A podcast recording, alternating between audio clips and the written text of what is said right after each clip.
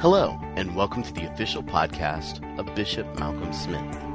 These teachings are recorded live each week and provided not only here on the podcast, but at youtube.com. Simply go to youtube.com and look for Malcolm Smith webinars in the search engine there. We also want to invite you to go to www.malcolmsmith.org. There you will find other teachings by Malcolm, including books, videos, and MP3 downloads. And now, with this week's teaching, Bishop Malcolm Smith. The Lord be with you, everyone. And I want to pick up and finish what I began last week, or at least attempt to. You know how this goes. Uh, and so let's read it again from Second Corinthians and in the first chapter. And in verse 17, let's read more than we did last week. In verse 17, where the Corinthians have accused Paul of speaking out of both sides of his mouth. You know, I'm going to come and I didn't come.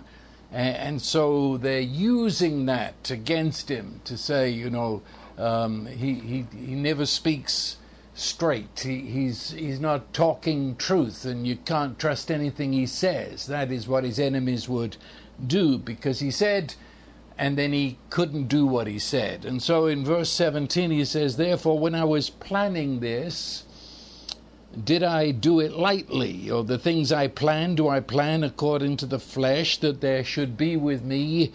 Uh, yes, yes, and at the same time, no, no. But as God is faithful, our word to you was not yes and no. And then he comes to, he moves immediately. Let me put it this way they are trying to dismantle what Paul said by scrutinizing whether he always keeps his word or whether he's a bit, you know, iffy. And he says, uh, he answers that, but then he says, let's get this straight that it's not me, it is the message that I speak. And that message that I speak is Jesus, and in Jesus, God has spoken his final yes.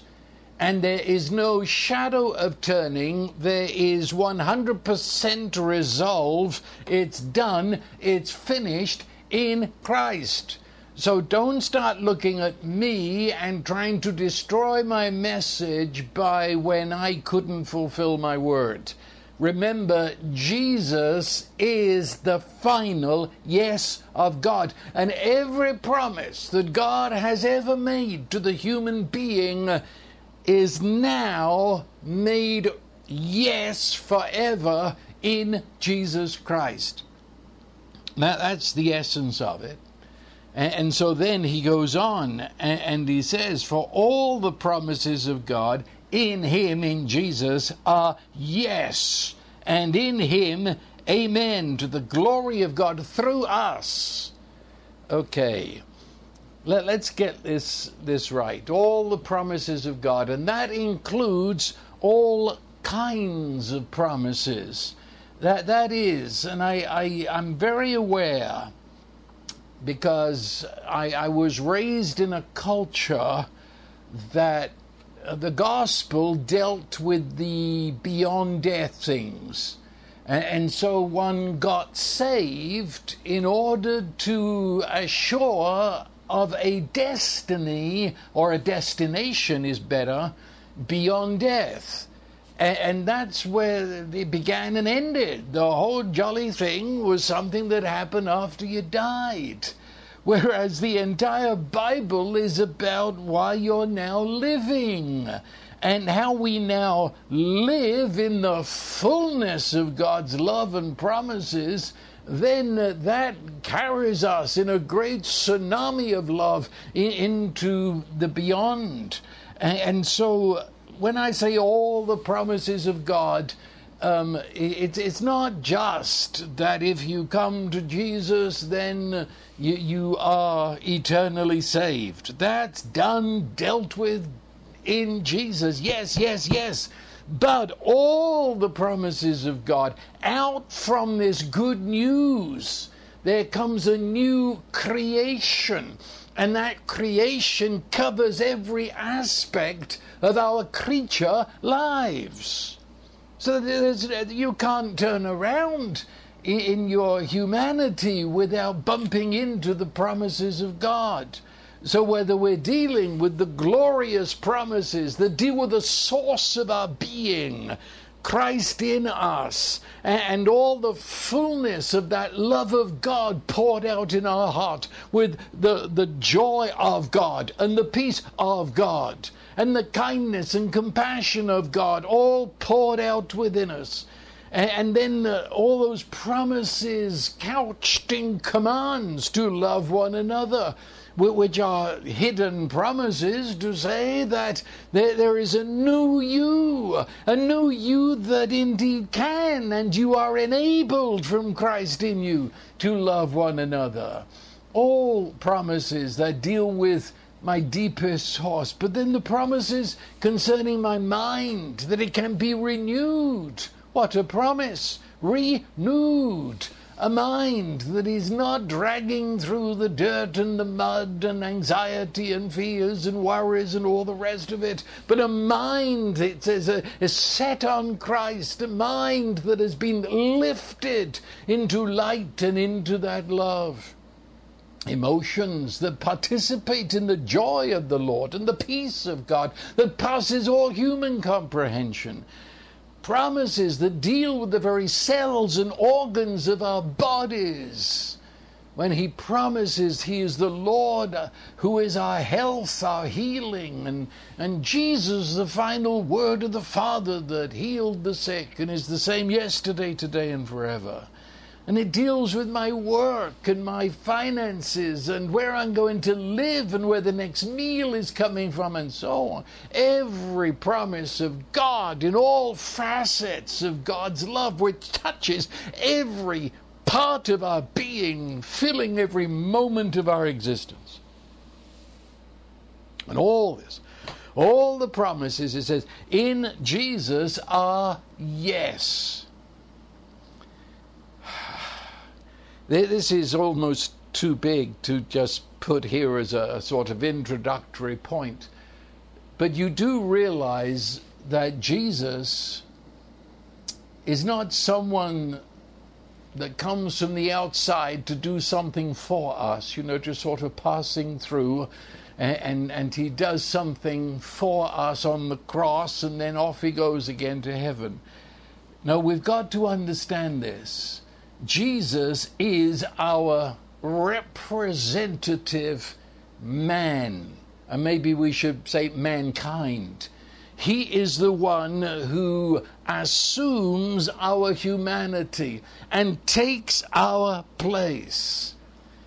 And in our place, he carries this human race of death. He carries it to death and when he rises from the dead, he is the new creation. He carries all mankind in himself. A new creation, a new beginning.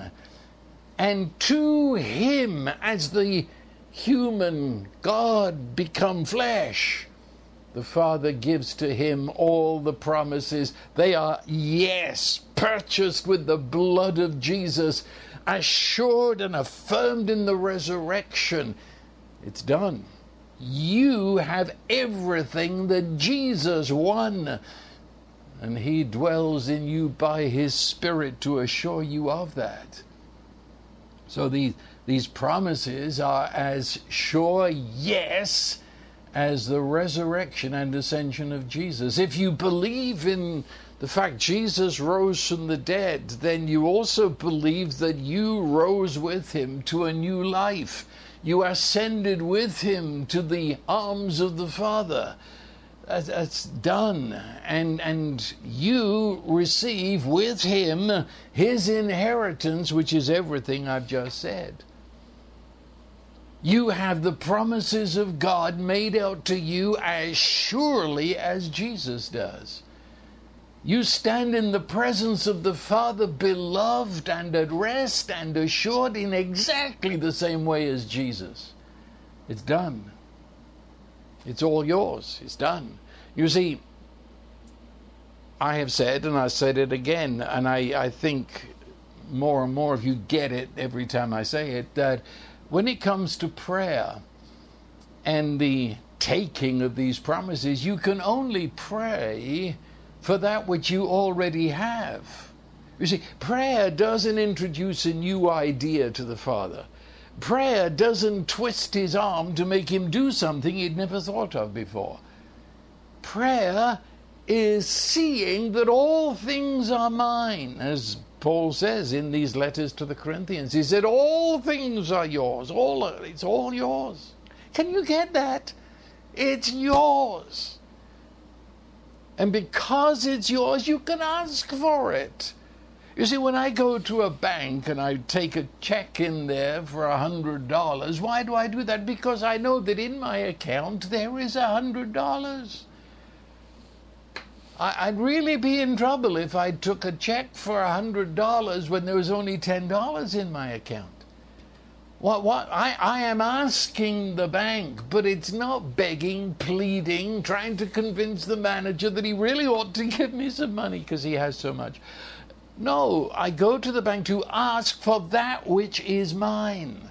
And so we ask in the name of Jesus, that is, we ask as He for that which is His and mine because I'm in Him and He's in me. That's prayer. Prayer is asking for what is yours, and I need this in this moment.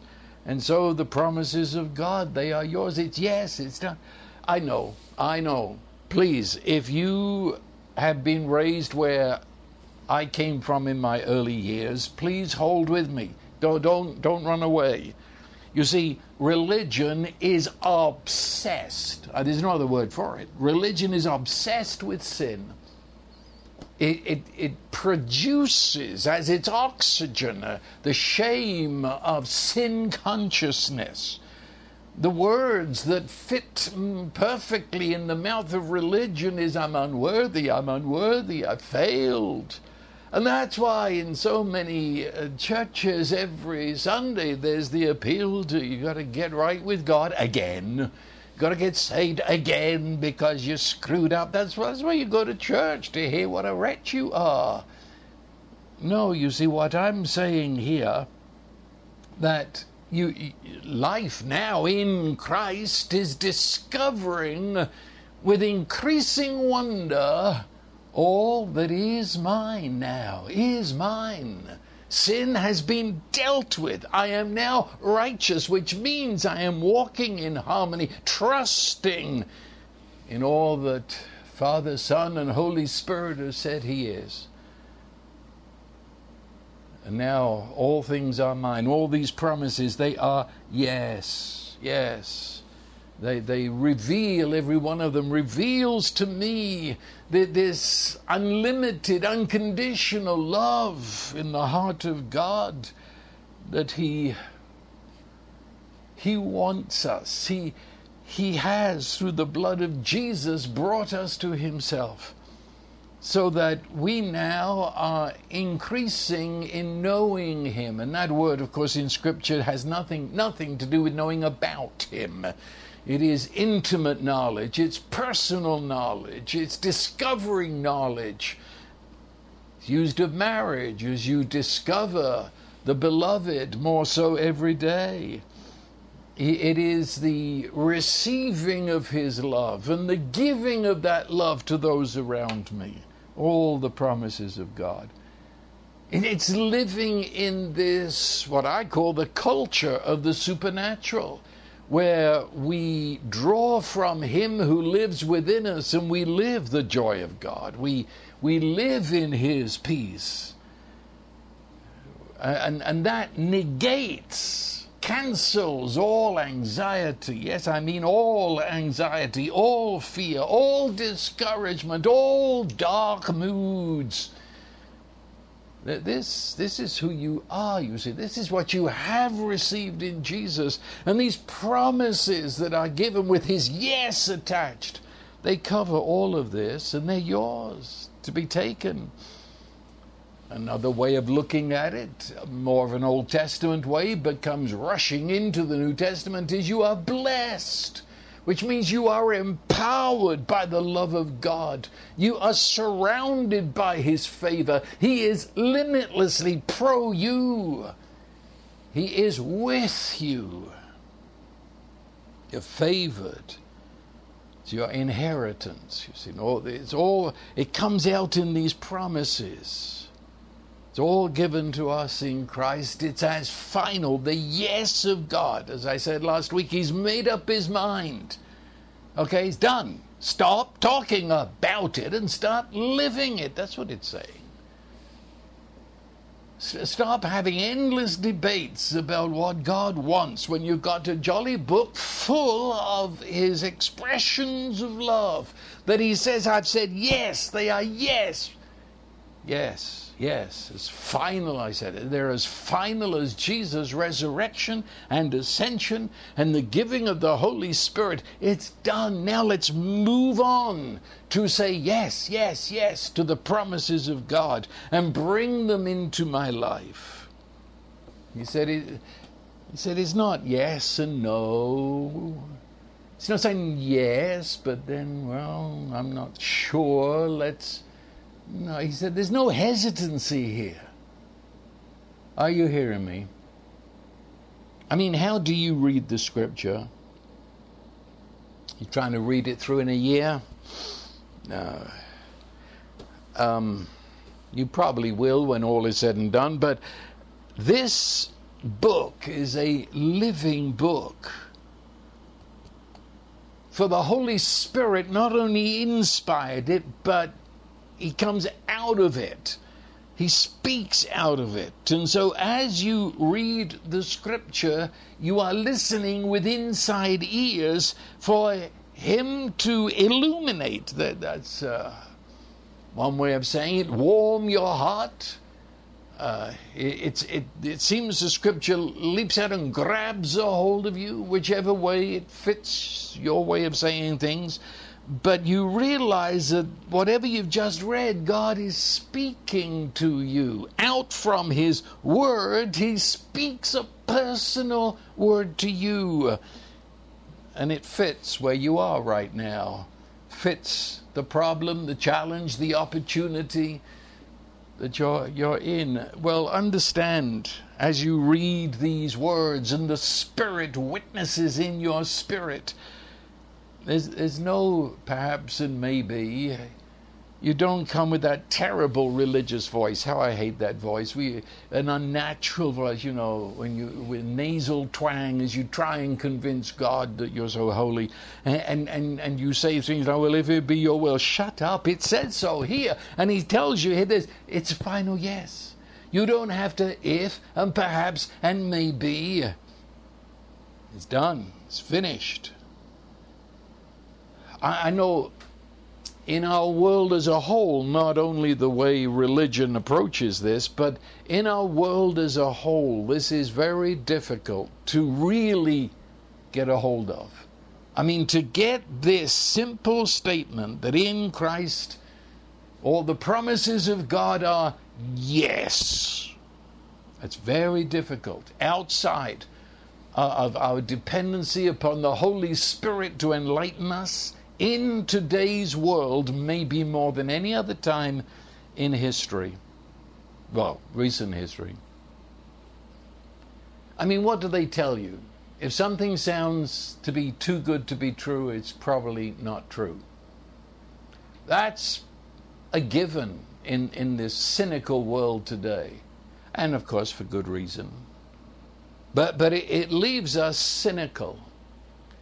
You know, you, you get bright faced politicians come on your television and they speak promises and, you listen, but we've been set up for it to say, I don't believe a word they're saying. When, when, when you don't believe a word your government is telling you, that is a terrible culture to live in.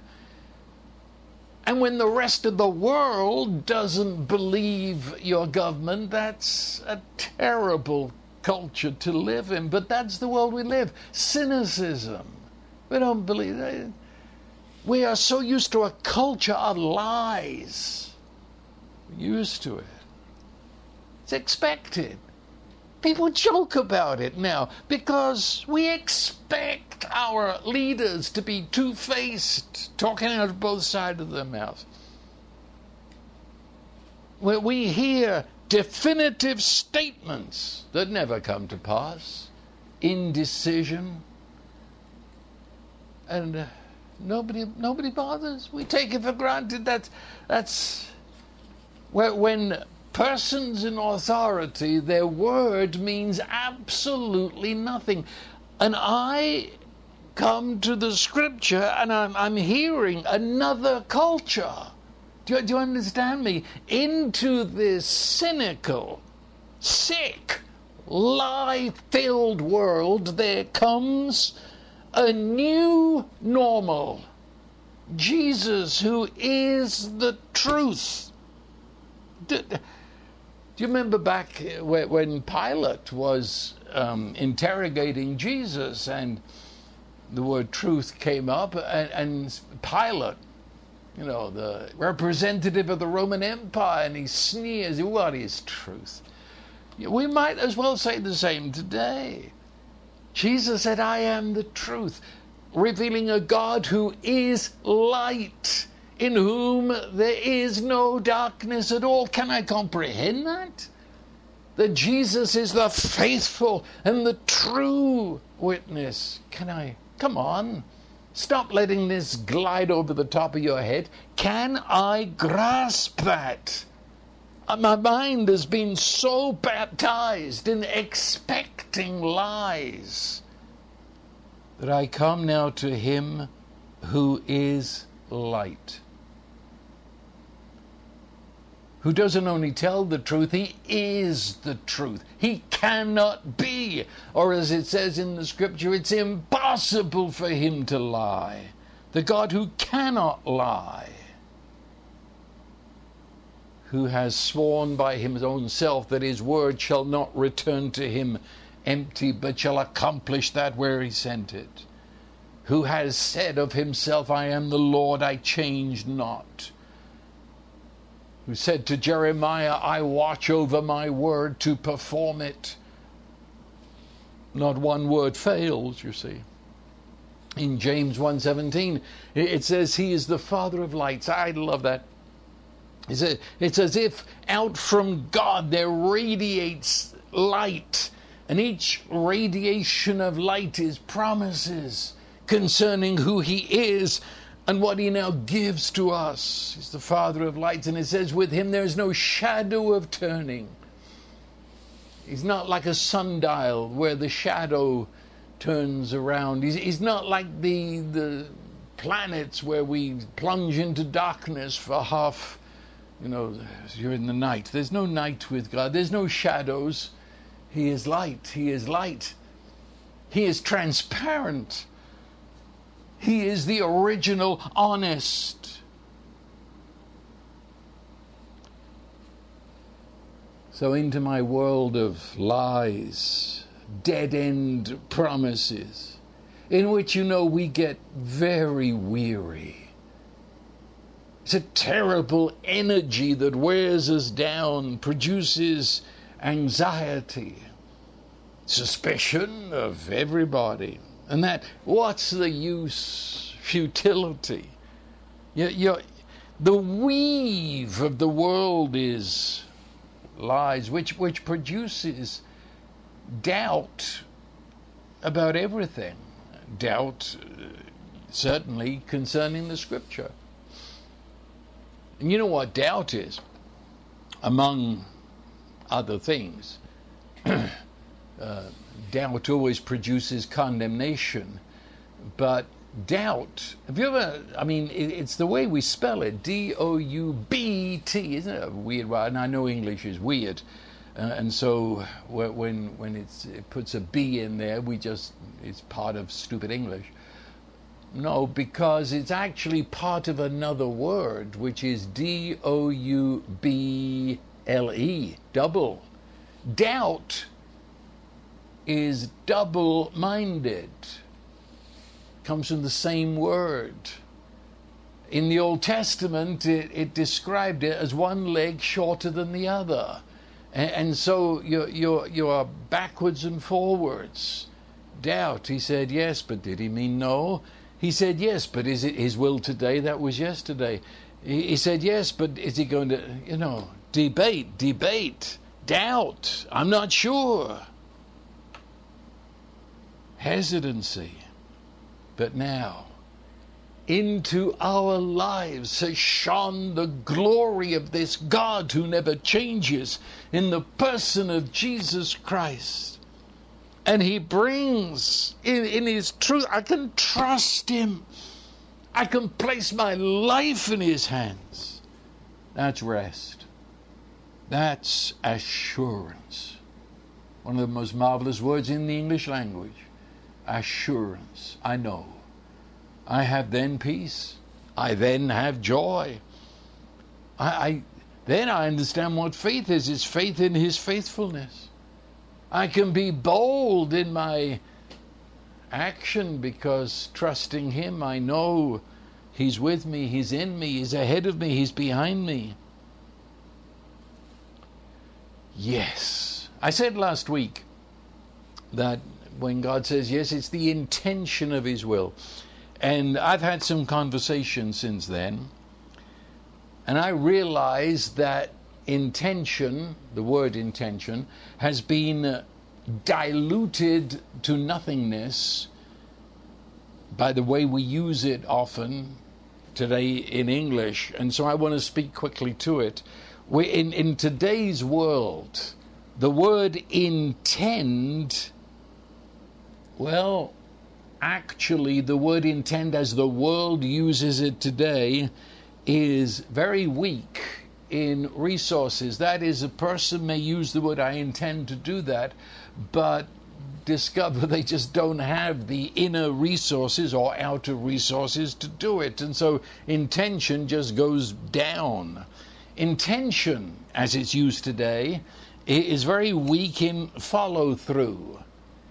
You know, uh, you, you, I'm sure you've had those persons who come into your life and, oh, they're so sincere. They're, so, they're, they're overflowing with generous promises and intentions. I mean, they're going to help you move. Believe me, I'll be here on Saturday at 8 o'clock.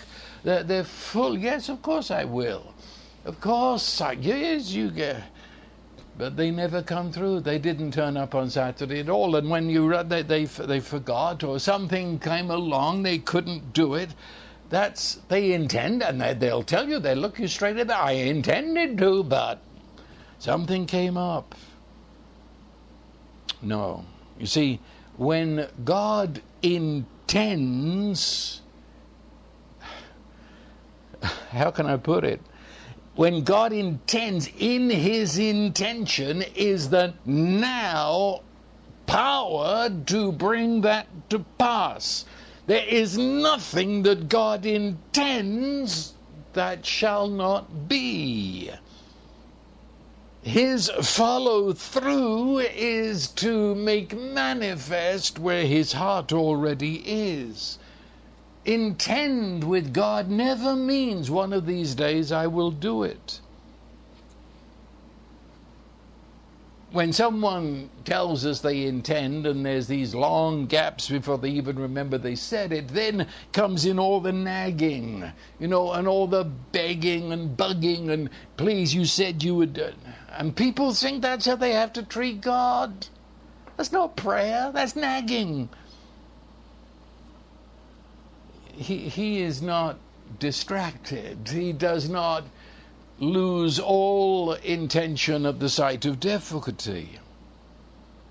God's intention is the movement of His love, will, and purpose toward you. Every promise is an intention with power to fulfill its every word. When I used to travel a lot, I, I was very familiar with airline schedules. When American Airlines posted that at 909 not 9010 or 908, but at 909 the uh, plane would leave San Antonio to go to the West Coast or whatever. And and so I, I, planned my life around that to be there. And I could tell the chaps at the other end, according to American Airlines schedule, they will be landing there at 102, not 1, not 103, but 102. They you know, that, the schedule that could be so exact that you could trust and that you could be there with all your bags because you knew it was going to happen. That is actually some of the words that are used in the New Testament, the counsel of his will. It means his posted will, his determined, his intention, that which in his wisdom said, This is the way it shall be, and he posts it in the scripture. You know, that's it. When, when I was in Zambia in Africa, it's not quite the same there. I drove 300 miles through the bush to be at the airport in Lusaka. And, and, and, when I got there, they said the plane's left. I said, Is it not supposed to leave for two hours? They said, Well, the pilot just wanted to get out of here, so he left. Um, and I had to wait an extra day for the plane because that there, there was nothing to their intentions and their postedness meant nothing. But if you've ever flown within the states understand this is, and even that, of course, has failures, but that's what I'm. T- this is this is God's posted agenda. This is His schedule. He said, "This, my yes, I stand behind this. Stand behind it." What's it say in Romans 1:17? The gospel is the power of God to salvation. This good news of promise contains the power to do everything that it says. And so we rest in His intention. We rest in His resolve, in His determined declaration, in His posted will. We rest in it. We know that behind that schedule of His promise is the yes of the Holy Trinity. Incidentally, I am saying that we rest in His character, in his resolve, in his determination, not in how we feel about the way he should do it. I, I, know people that have almost lost their faith because God didn't do what they thought he should. And when you uh, you know, um, begin to investigate, they, they, they were trusting in their own idea of how he was going to do it, which it was not so. And so they lost faith. Look, I have no faith in my puny pea brain wisdom. I trust God. I've no idea how He'll do it, and I know He will come in a way that surprises the socks off of me. But He'll, he'll do it. I, I don't interfere with my how. And when that promise leaps from the page, when the Holy Spirit warms your heart, when, when you feel magnetically connected to God's Word, be assured now that yes, which has always been yes, but it is now specifically applied to you where you are, it's become alive to you. We respond. We respond to all the promises of God because their promises, even if that warmth isn't there, they're, they're still His promises. But certainly when that promise leaps out and embraces your spirit, God's word to you, says the text here, we respond with the Amen. Or to put it another way, our yes is joined to his yes. We say yes with him. And of course, amen means it is so. That is the way it is. Final, closed book, done deal, mind made up. That's amen. Amen is the Old Testament word for believe. I believe, I, I surrender to God's character in His Word, and I say that's the way it is. Be it unto me according to your word. Amen. I tell you what, amen is not. It's not positive thinking. That is, it's not seeing a terrible situation and just trying to make some positive statement about it. No, cut that out. It's not that. Nor is it whistling in the dark. You know, you're scared spitless, but you'll keep shouting the promises of God eh, as if they're magic spells and make the demons run away. No, it's not that. It's not fear. It's not panic screaming at God. You got to do this. You said it in your word. Hold it. We're not in court. God is not the defendant and you're the plaintiff trying to make God see it your way. Come on. What did I say? The promises of God, that's the way He is. Promises of God, that's what He's done. Promises of God is what He has given to you already in Christ. So I approach this out of rest. Amen is the absolute rest. It's it's flopping back in the the chair of God's promise, and with a great sigh of relief, Amen. I hear what I've just said. I hear a lot. People, and I say screaming because that's what it ends up as. They, they're terrified. They're terrified the promise isn't going to happen. So it seems as if they, they say it enough and raise the decibel of their voice and, and that maybe somehow it's going to happen. No. Amen arises out of settling down into the yes, we know it's done, it's finished. And it was done for me, it was done as me in Christ, and the promises and inheritance were given to me in Christ. Uh, so I respond to that with joy, with rest, assurance. Amen. It is so. Amen is actually uh, fulfilling what Jesus said in the parables Rejoice with me. I've found, I've done. So we rejoice with him and say, Amen, you sure have. Also, I might add that um, Amen is, is in no way to be thought of as denial. You know, we're, not denying you know, you know the people who they're afraid to look at the reality of the situation they're in, and and, and just say that um, they're living in faith. Well, faith is not afraid to to look at these things. Um, let let me read from Romans chapter four.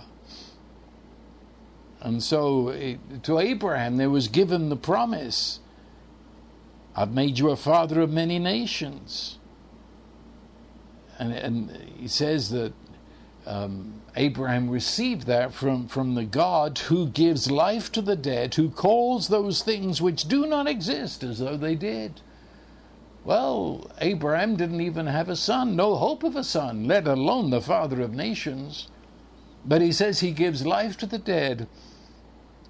He calls those things that do not exist as though they are. So, therefore, even though it says in verse 18, then Abraham, contrary to hope, that is, if, you, if you've got a brain in your head, you know there's no hope of you becoming the father of many nations. Well, contrary to hope, in hope, he believed. He put his hope in something his eyes couldn't see and his ears couldn't hear, so that he became the father of many nations, according to what was spoken. Now, this is the process by which it was so. And not being weak in faith, He did not consider his own body already dead since he was about a hundred years old, and the deadness of Sarah's womb. He did not waver at the promise of God through unbelief, but was strengthened in faith, giving glory to God. That is, considering his own body.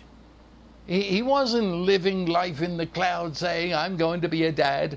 No, he, he knew he was a hundred years old, for goodness sake, and his little wife, he was 90 he, he was well aware of the impossibility of what was going on. But he said he chose, having he took in the facts.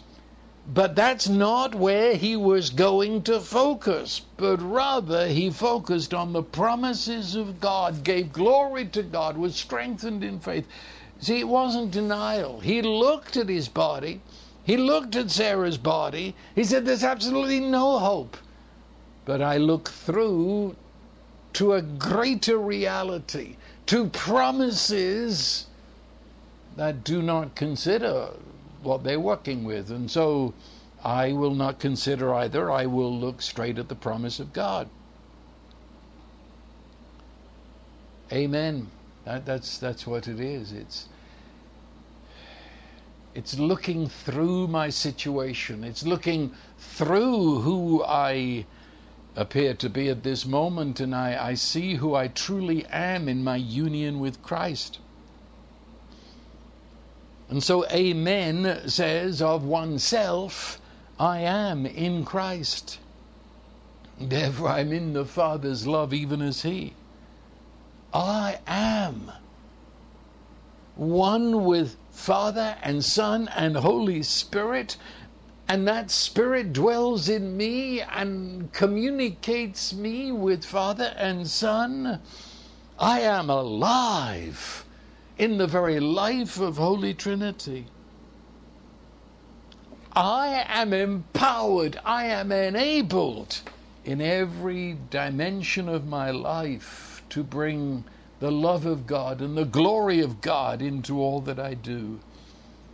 And I look at my life and I declare it. I am in His love, and therefore at this very micro moment, all things are working together for good.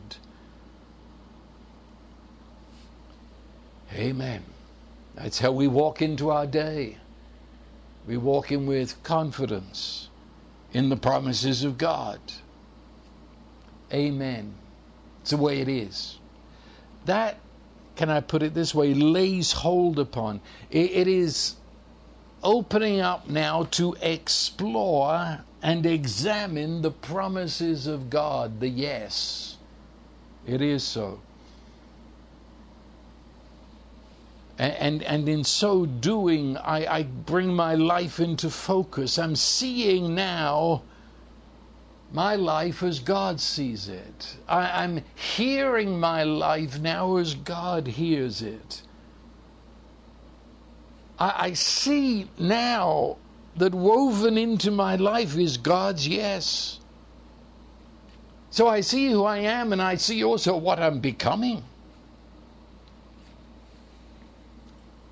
And so prayer is wound up in this because this is what God's up to, and therefore I ask for what He wants. I ask His promise. And every prayer ends in amen. That's not just a religious way of saying Roger over and out. Amen at the end of your prayer means I have prayed the promise of God. I have mouthed my will with God's will. And now I say, Amen. That's the way it is. And I move now into speaking the promise that He's given to me in terms of this is what is. I am. This is it. This is it. Have you ever looked at the prayers of the New Testament? They're diverse.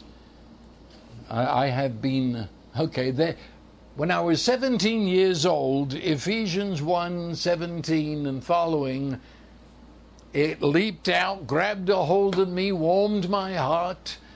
And all these many decades later, I'm still examining, I am still praying, I'm still saying the Amen over those words of God spoken to me in uh, so many decades ago.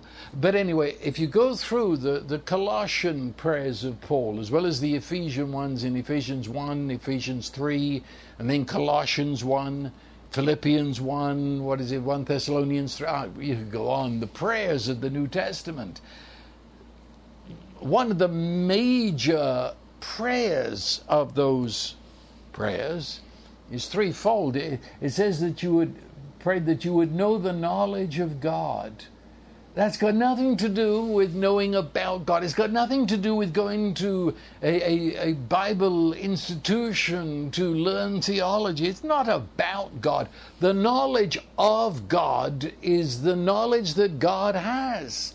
It, it, it is the knowledge that God has about Himself, but the knowledge that God has about His purposes for you. God, open my eyes to the knowledge, to see myself now as you see me, to hear what you're saying about me right now. Another word is understanding along with wisdom. Understanding is a fascinating word in the original language. It's mean, it means where two things meet. It speaks of where two rivers come together and flow as one. And, and so there comes that knowledge, that understanding, the mind of Christ comes flowing into my mind. And now I understand with God's understanding, you see. That's how we pray. Or Psalm 37, where it says, Delight yourself in the Lord, He shall give you the desires of your heart. How many times have we heard people quote that as, He shall give you the desires of your heart? No, He doesn't. Delight yourself in the Lord. Wonder at this love. Wonder at this Jesus that summed you up in Himself and now is to you all the promises of God.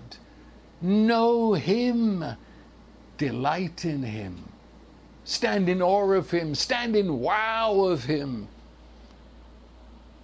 They call that worship. That's praise, that's thanksgiving. And as you thus luxuriate in who He is, you will find His desires, His mind leaps out at you, and you know where He's at with you. This is the renewing of your mind. It's the bringing of your invisible inner self into line with who He is. It becomes a kind of personal, I could say personal prophecy, I suppose. It, it's a it's realizing that he loved me and gave himself for me. So this isn't just a general truth that applies to the entire uh, body of Christ, which it does, but I recognize to me. And so, as we've spoken in the past so many times, David took scripture that was spoken to all Israel but in the Psalms, you remember, he says, The Lord is my strength. The Lord is my rock. The Lord is my strong tower. The Lord is my high place. The Lord is my refuge. The Lord is my light. The uh, Lord is my shepherd, you see. All those words that he's describing as the Lord is my, you'll find them scattered through essentially the book of Deuteronomy and previous. And he takes those and he makes them his. The Lord, in all the promises that are wrapped up in him, the Lord is present tense, now, in this moment. Lord is. Lord is, and going off into the future, what he is, he shall be. The Lord is my so, what is uniquely in God is now being woven into, united to me. I take His promise and I receive. I eat of it, it becomes mine. So the Lord is my light. The Lord is my salvation. And, and we just dealt with Abraham. Part of his being strengthened in faith was that his name was changed. His name originally in chapter 12 of Genesis was Abram, but it becomes Abraham. Abram means an exalted father. But Abraham means a father of a multitude or a father of many nations.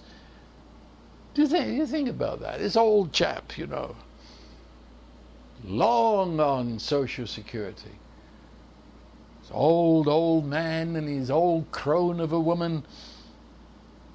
And he says, I, have changed my name to be in line with what God says. My name is, I am the father of a multitude. And so every time anyone called him, they confessed what God says. And when anyone said, What's your name? he answered by a confession of what God said Abraham. Think about that. David was of like. He took the book of Deuteronomy and he made it his own. And when Goliath came, he goes out and he speaks totally of himself. He says, you, you, you, you have defied us, but really you've defied the, the Lord God of hosts, the hosts of Israel. And he says, I will come and I will, because he has become one with the promises of God. And so he prophesies over Goliath and says, Your end is near, you see. I take the promises of God and I make them mine in terms of future. That if this happens and that happens and the other happens, I declare now, from where I'm standing now, if that happens, this is the way it's going to be. And I declare the word of God over it as my experience. So Habakkuk, the prophet, he says, though the fig tree does not blossom and there be no fruit on the vine, and, and there's no animals in the stool, stall, stalls, and every, everything is a disaster agriculturally. What shall I do? He says, Yet I will rejoice in the God of my salvation. That, that is, he prophesies all that God has said he was to his people. Habakkuk took it to himself and says, That's mine. And in such a day when everything collapses, I hear and now declare before God and before angels, before demons and men, that I will rejoice in the God who never changes. God, my supply and my salvation. And the one that we know so well in Psalm 23, when he says, though, and, and I've preached on this, haven't we? But when he says, even though, it wasn't happening yet. It, it, it, was on the verge, but it wasn't. But he, he looks ahead. And you see, when Bible chaps looked ahead, they did not go into anxiety. They confessed the promises of God that are now and will be then. And so he says, even though, if it comes to this, that I walk through the valley of the shadow of death, I will fear no evil, for you are with me. Notice present tense are, meaning you are with me now, and you'll still be present tense with me then. Nothing will change. Paul looks at all the ups and downs of life in Philippians 4, and then he says, I can do all things through Christ who strengthens me. Have you done this before? Finding yourself in Scripture. of course, all the promises of God, it's you. It's fascinating.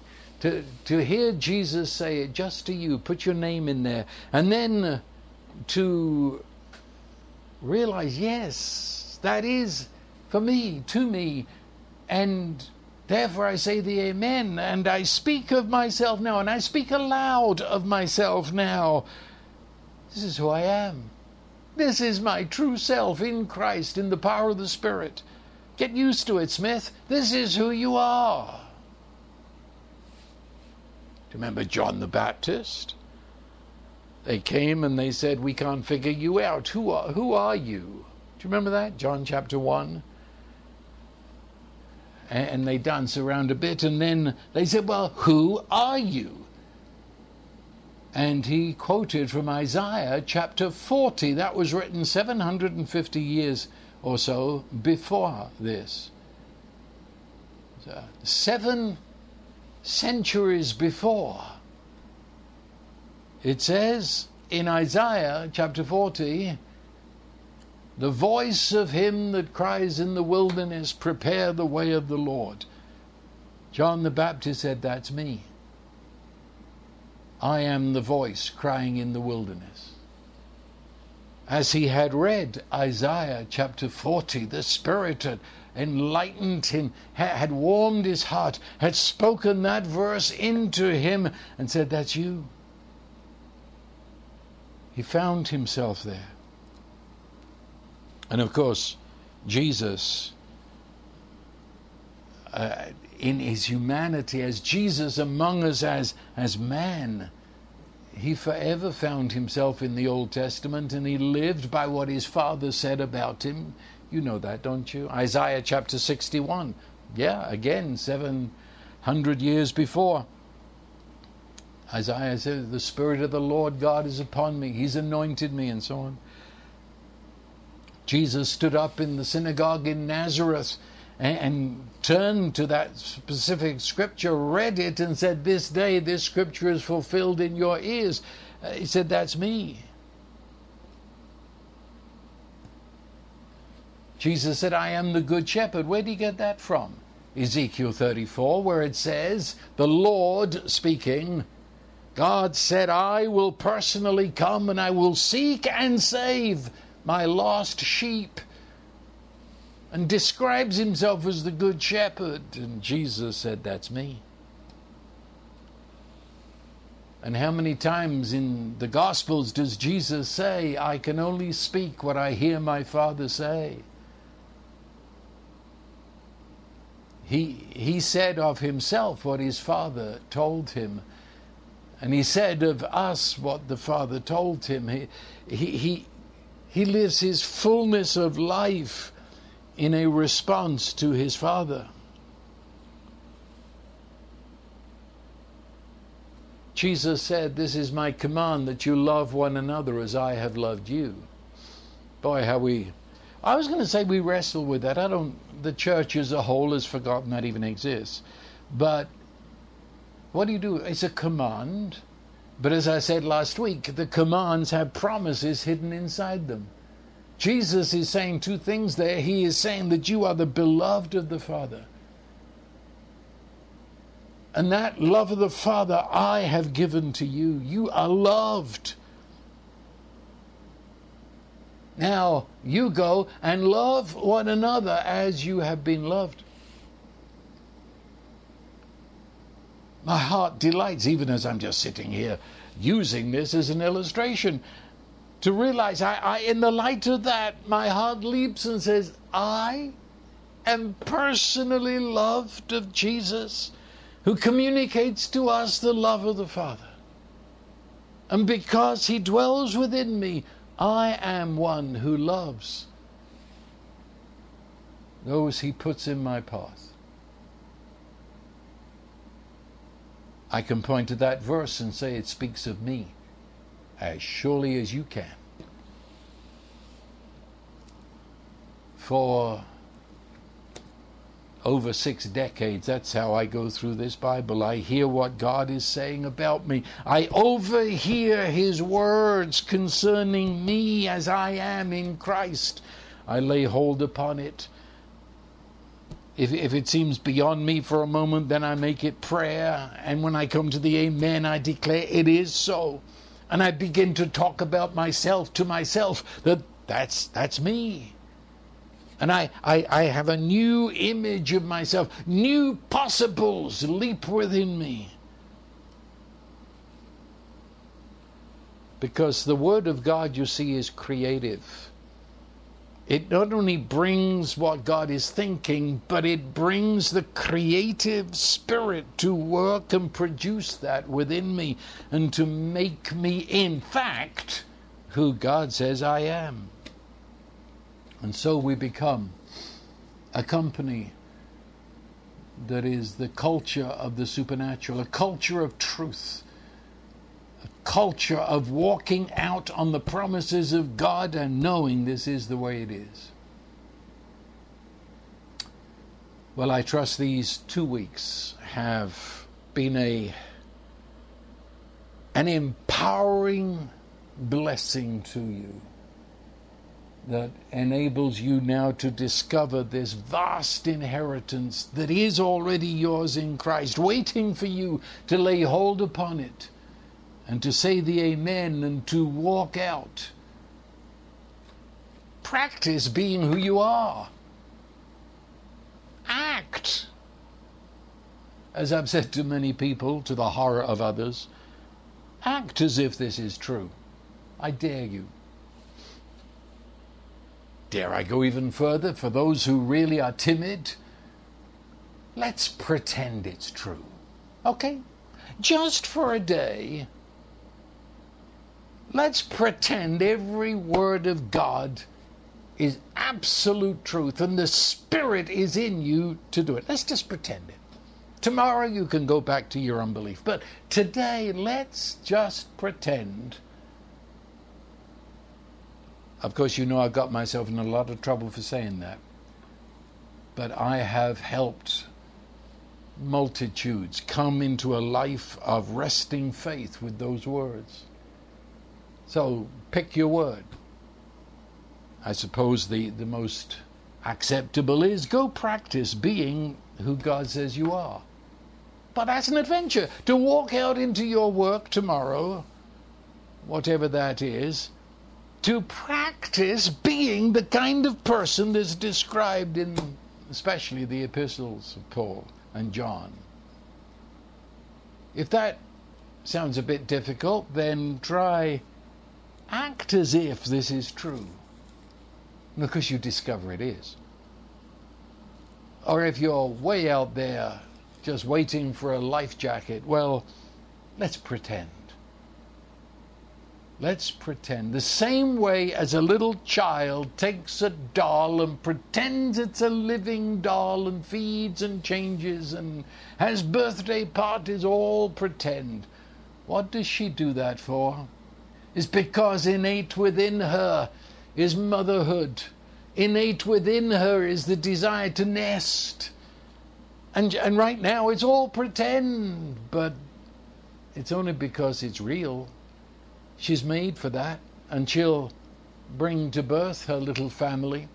And if it isn't in babies, she will mother and bless the world with that motherhood. So may, maybe today let's play with dolls and pretend this is true. Boy, that will blow your mind. I guarantee by midnight you'll realize it is true. You're far ahead of the dolls. Go do it. I'd say this is a foundational key to what this life is all about.